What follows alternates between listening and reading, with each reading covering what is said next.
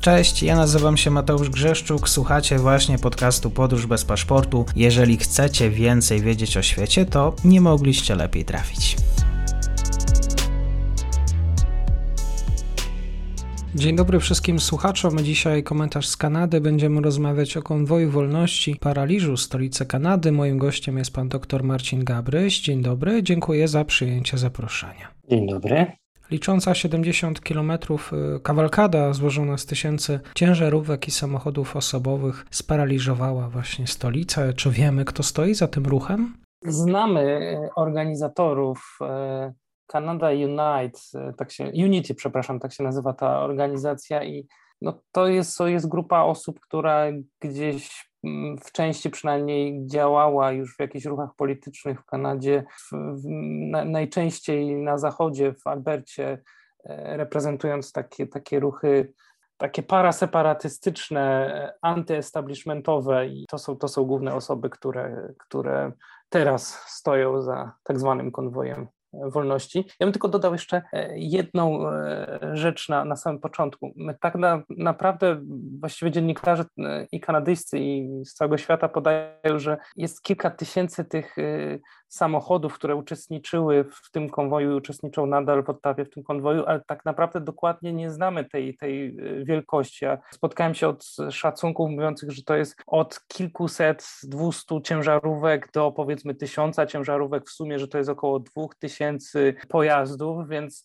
no oczywiście to jest, to jest znaczna liczba, ale to, to, to wydaje mi się, że w wyobraźni i w przekazach dziennikarskich jest prezentowana jako większa liczba niż to w rzeczywistości jest, a zwłaszcza w takich mocno prawicowych mediach, nawet w Polsce ta liczba jest, jest czasami dużo, dużo większa.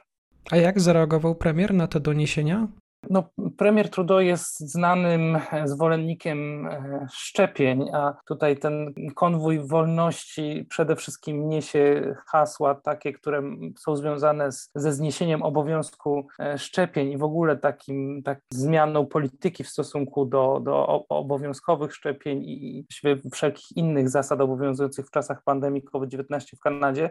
Więc premier Trudeau tutaj żadnych zmian w swojej polityce nie, nie, nie, nie wprowadził. Wręcz określił tą grupę jako taką niewielką, skrajną grupę, która właściwie nawet nie reprezentuje tego środowiska osób, które są kierowcami ciężarówek, bo to no, tak początkowo ten konwój miał się składać z kierowców ciężarówek, zwłaszcza takich ciężarówek długodystansowych, które przejeżdżają z Kanady do Stanów Zjednoczonych i w drugą stronę, bo ta grupa została objęta obowiązkiem szczepień w połowie stycznia i to, to wygenerowało początkowo no, ten sprzeciw, który, który uruchomił Ten cały, to, ten, ten cały pomysł na to, żeby do Kanady udać się z demonstracją. I no, nie wydaje mi się, żeby w ogóle rząd Kanady zmienił swoją politykę. Kanada jest znana z bardzo restrykcyjnych zasad dotyczących tych, tych walki, w ogóle strategii w okresie pandemii COVID dziewiętnaście. No, to była jedna w ogóle z,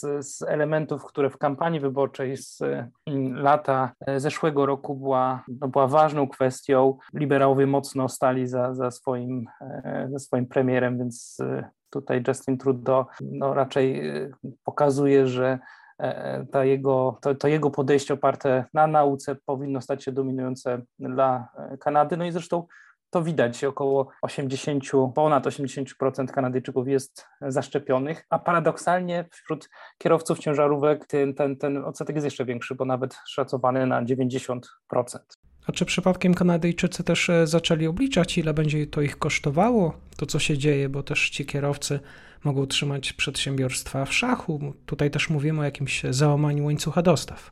Znaczy, wydaje mi się, że znaczy, tak to próbują przedstawić organizatorzy tego konwoju, mówiąc o tym, że no, ta grupa kierowców ciężarówek, która nie podda się tym, tym przepisom, które notabene obowiązują też po drugiej stronie granicy, czyli to nie są tylko i wyłącznie rozwiązania kanadyjskie, ale także wprowadzone przez prezydenta Bidena w Stanach Zjednoczonych, że to, no, to, to, to wywoła jakieś, jakieś właśnie zaburzenie łańcucha dostaw, ograniczenie podaży towarów, łącznie z ty, ty, tymi towarami spożywczymi. Nie wiem, nie jestem pewien, czy tak się stanie, ponieważ ta grupa naprawdę to jest, to, to jest jakiś ułamek tych wszystkich osób, osób, które pracują w tej branży. Kanada już tak naprawdę ma problemy z, z, z odpowiednim zaopatrzeniem sklepów i to jeszcze przed tym, tym konwojem wolności, tak zwanym konwojem wolności następowało, więc no pewnie jakieś, jakieś lokalne problemy się pojawią, większe, ale nie sądzę, żeby to miało takie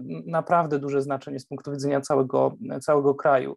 Natomiast no, oczywiście z perspektywy Ottawy, miasta stołecznego i zwłaszcza centrum tego, tego miasta, no to, no to tutaj mamy całkowite zamknięcie tego centrum, zakaz wjazdu pojazdów, no te ciężarówki i inne samochody stoją wzdłuż głównej ulicy, która prowadzi wokół budynków parlamentu. Mosty przez rzekę Ottawę są zamknięte, czy nie da się wjechać do sąsiedniej prowincji, sąsiedniego miasta w Quebecu. No i oczywiście mieszkańcy tego centrum odczuwają te skutki bardzo dobitnie i tutaj całą sobotę trwał ten, ten protest, ma dzisiaj też być kontynuowany i niektórzy spośród uczestników mówią, że zostaną tam na tak długo, jak jak to będzie potrzebne, aż, aż rząd poda się do dymisji, bo organizatorzy wygenerowali, właśnie ta organizacja Canada Unite wygenerowała taki manifest, w którym wzywa rząd Trudeau do podania się do dymisji, a Kanadą na, przez ten okres taki przejściowy do, do nowych wyborów ma rządzić Senat i gubernator generalna i oczywiście w międzyczasie mają być zniesione wszelkie te restrykcje związane właśnie z, z obowiązkowym szczepianiem, z szczepieniami, noszeniem maseczek i tak dalej, i tak dalej. To jest takie political science fiction już, już grubego kalibru i oczywiście no to właśnie dla, dla, dla mieszkańców Ottawy to, to jest na pewno problem, natomiast z punktu widzenia całej Kanady nie sądzę, żeby to miało aż takie duże konsekwencje. Ciężarówki i samochody osobowe sparaliżowały Kanadę. Ten ruch wsparł również Elon Musk, Donald Trump, konwój wolności. Rozmawiałem w tym temacie z doktorem Marcinem Gabrysiem z Uniwersytetu Jagiellońskiego. Bardzo dziękuję. Ja również dziękuję, kłaniam się. I to już koniec na dzisiaj. Zapraszam na profil podcastu Podróż bez paszportu na Facebooku, Instagramie i Twitterze. Zachęcam też do wsparcia mojej pracy na serwisie Patronite oraz Buy Coffee. Do usłyszenia.